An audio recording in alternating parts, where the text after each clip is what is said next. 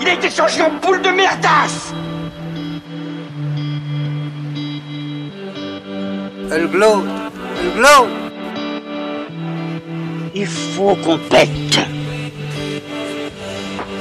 Alors moi il m'épate, il m'épate, il m'épate, il m'épate. Et on lui pèlera le sang comme au bailli du Limousin. On a vendu un beau matin.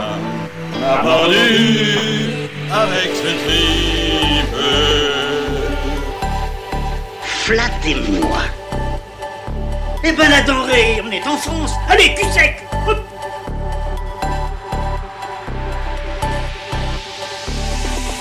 Bonjour, bienvenue sur Histoire d'en dire plus. Aujourd'hui, on va continuer sur Batman. Je reprends où j'en étais euh, la dernière fois. Donc écoutez le premier, euh, la première partie si vous ne voulez pas écouter. Et c'est reparti mon kiki. Allez, ciao, on y va.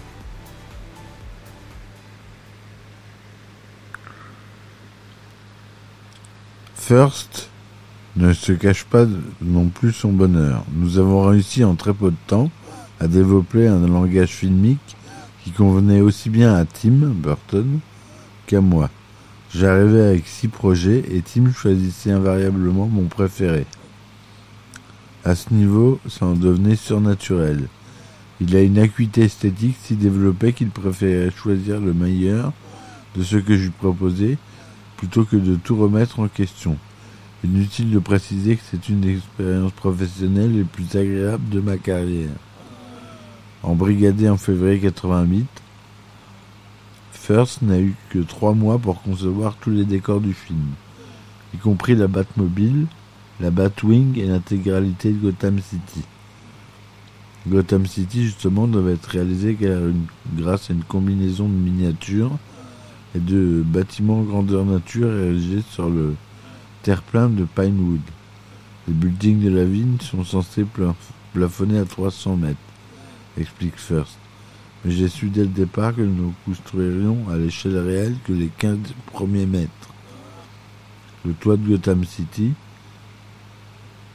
nous le réaliserions en modèle réduit. Le défi était de combiner harmonieusement les portions de grandeur nature et les structures lilliputiennes. Nous avons sué des barriques, mais nous y sommes arrivés. Pour respecter les délais de construction, les premiers travaux étaient prévus pour mai. First s'était aussitôt penché sur sa planche à dessin. L'essentiel était de concevoir une architecture qui ne soit ni futuriste, ni historiquement reconnaissable. Nous voulions un environnement aussi intemporel que possible, même si l'inspiration très années quarante de la bande dessinée originale transpirait ici et là. Nous l'avons contrebalancée en y injectant les pires aspects de New York contemporain. Gotham City, c'est un peu le New York de l'an deux mille, une ville entièrement livrée au crime et dont les architectes se désintègrent complètement. Nous avons enfreint les règles de base de l'urbanisation américaine. La loi exige par exemple que l'éclairage des bâtiments soit dirigé vers le bas. Au lieu de ça, nous avons démantibulé la géométrie en vigueur, relié les rues entre elles, construit les habitations en porte-à-faux. Comme Tim l'a dit un jour, c'est une sorte d'enfer urbain qui aurait traversé le bitume sans rien pour l'empêcher de se répandre. First s'est donc arrangé pour conférer à Gotham City le look le plus éclectique possible. Ça rajoute au réalisme, vous savez. Metropolis a l'air d'avoir été conçu par un seul architecte. Mais prenez New York ou n'importe des, des grandes villes, des grandes villes actuelles, on dirait que dix mille artistes s'y sont mis pendant des centaines d'années. Nous avons opté pour un pot pourri de différents styles concentrés dans un endroit unique, tout en veillant bien à préserver une certaine cohérence. J'ai choisi des courants dont la fusion aboutirait à quelque chose de nouveau. Vieux bâtiments en grès matiné de brutalisme moderne, architecture gothique à la sauce futuriste italienne. Nous avons même copié l'art nazi.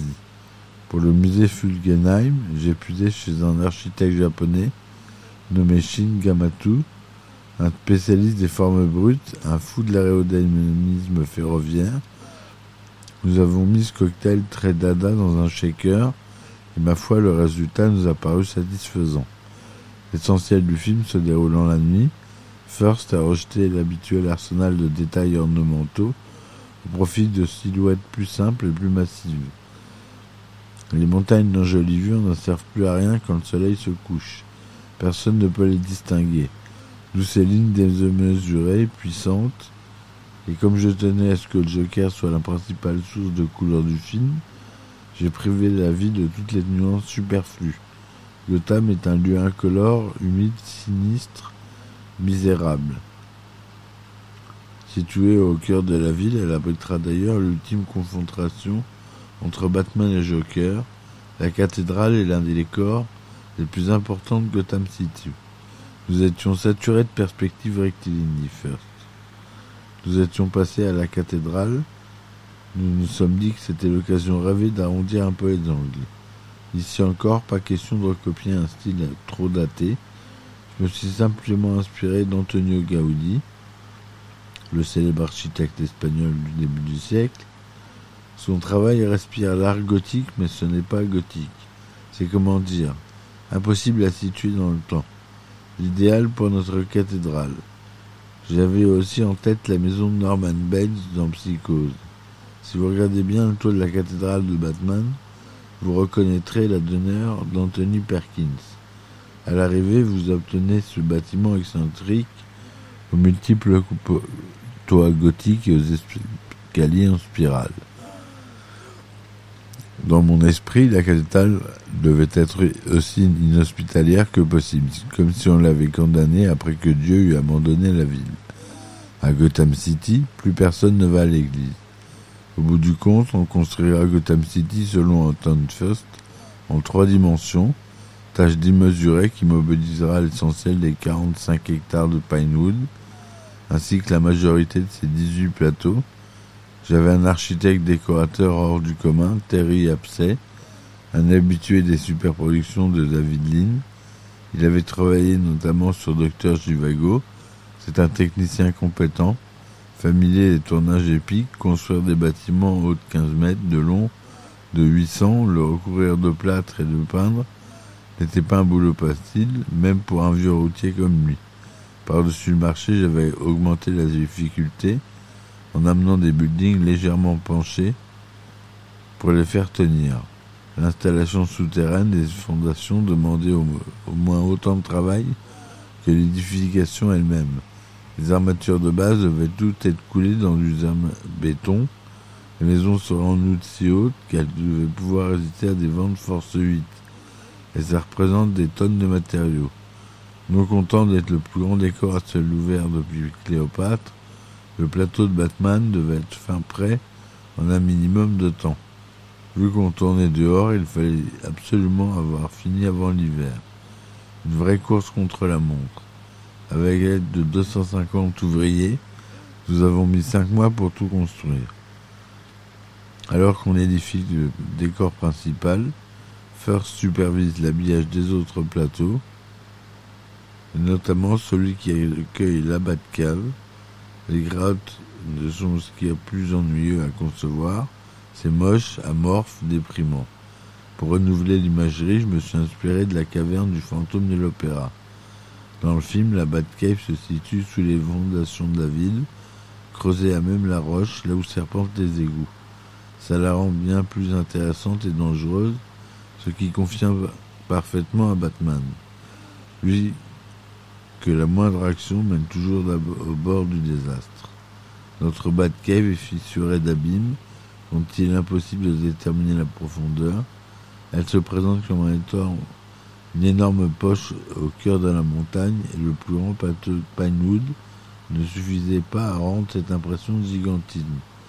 C'est pour cela que nous avons construit, à part certains éléments, comme le mur de gadgets, les passerelles et la rampe d'accès, avant de les incruster optiquement au décor principal.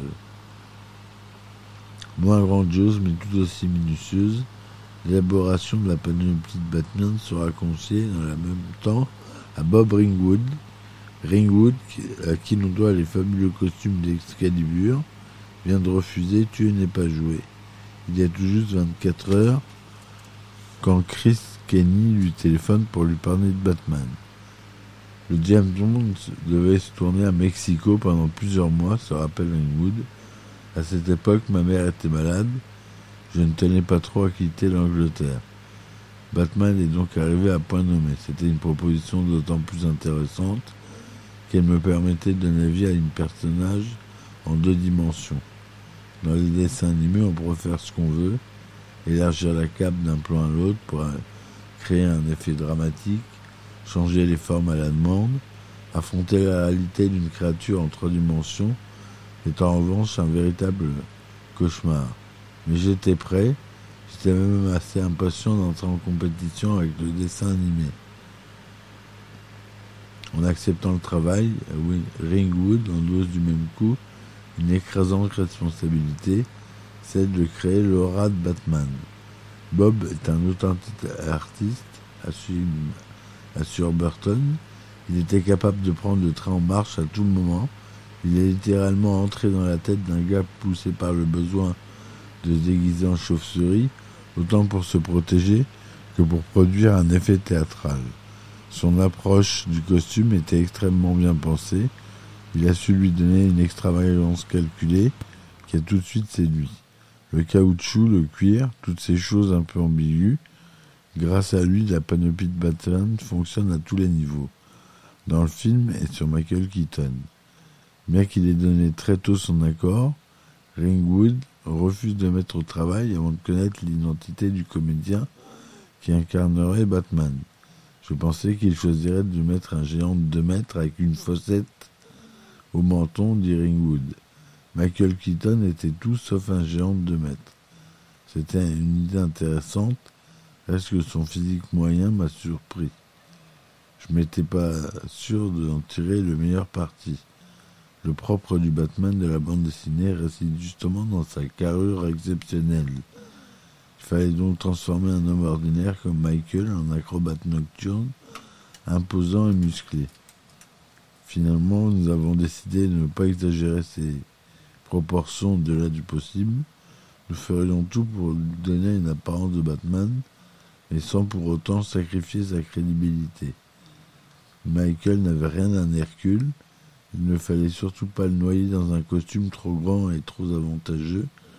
Si j'avais opté pour cette solution, il se serait contenté de boitiller sous des tonnes de caoutchouc sans vraiment jouer la comédie.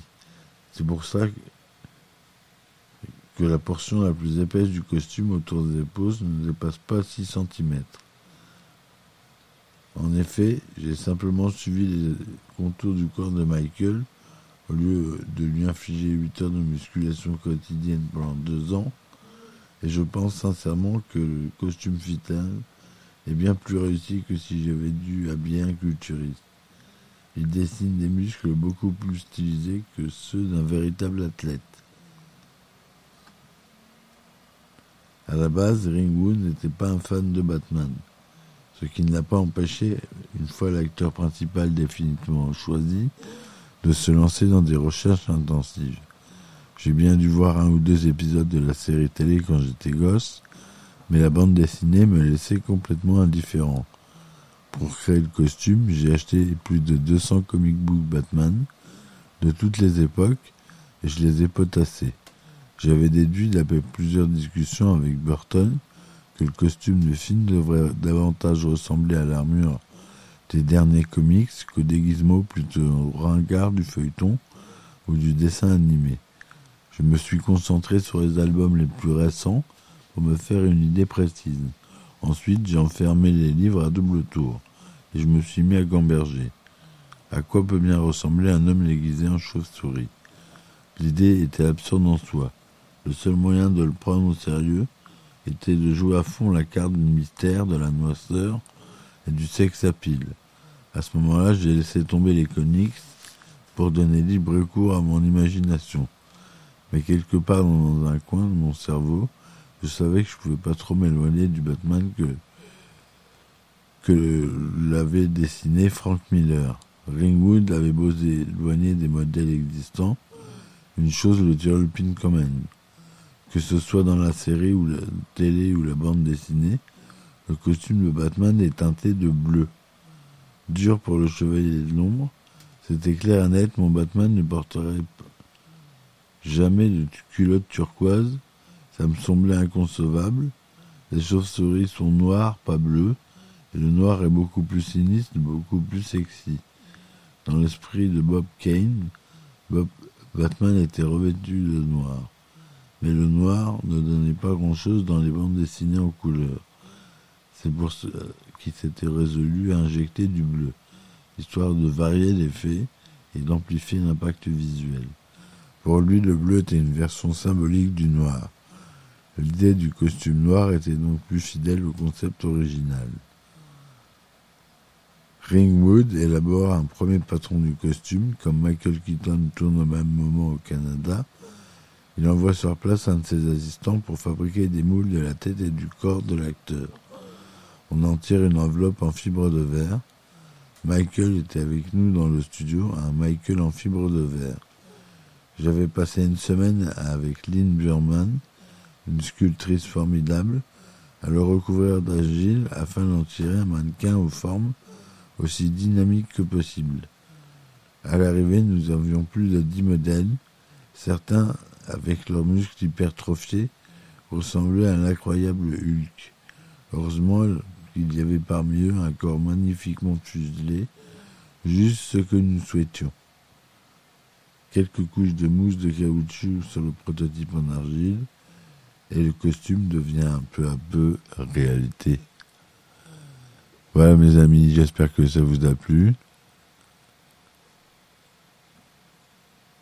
Laissez-moi des commentaires et euh, on se voit très vite pour le prochain épisode. Laissez des likes, abonnez-vous et merci encore. Ciao ciao. Il a été changé en boule de merdasse. Elle glow, elle glow. Il faut qu'on pète. Alors moi il m'épate, il m'épate, il m'épate, il m'épate. Et on lui pèlera le sang comme au bailli du Limousin. On a vendu un beau matin. On a vendu avec ce type. Flattez-moi. Eh ben la denrée, on est en France. Allez, cul sec.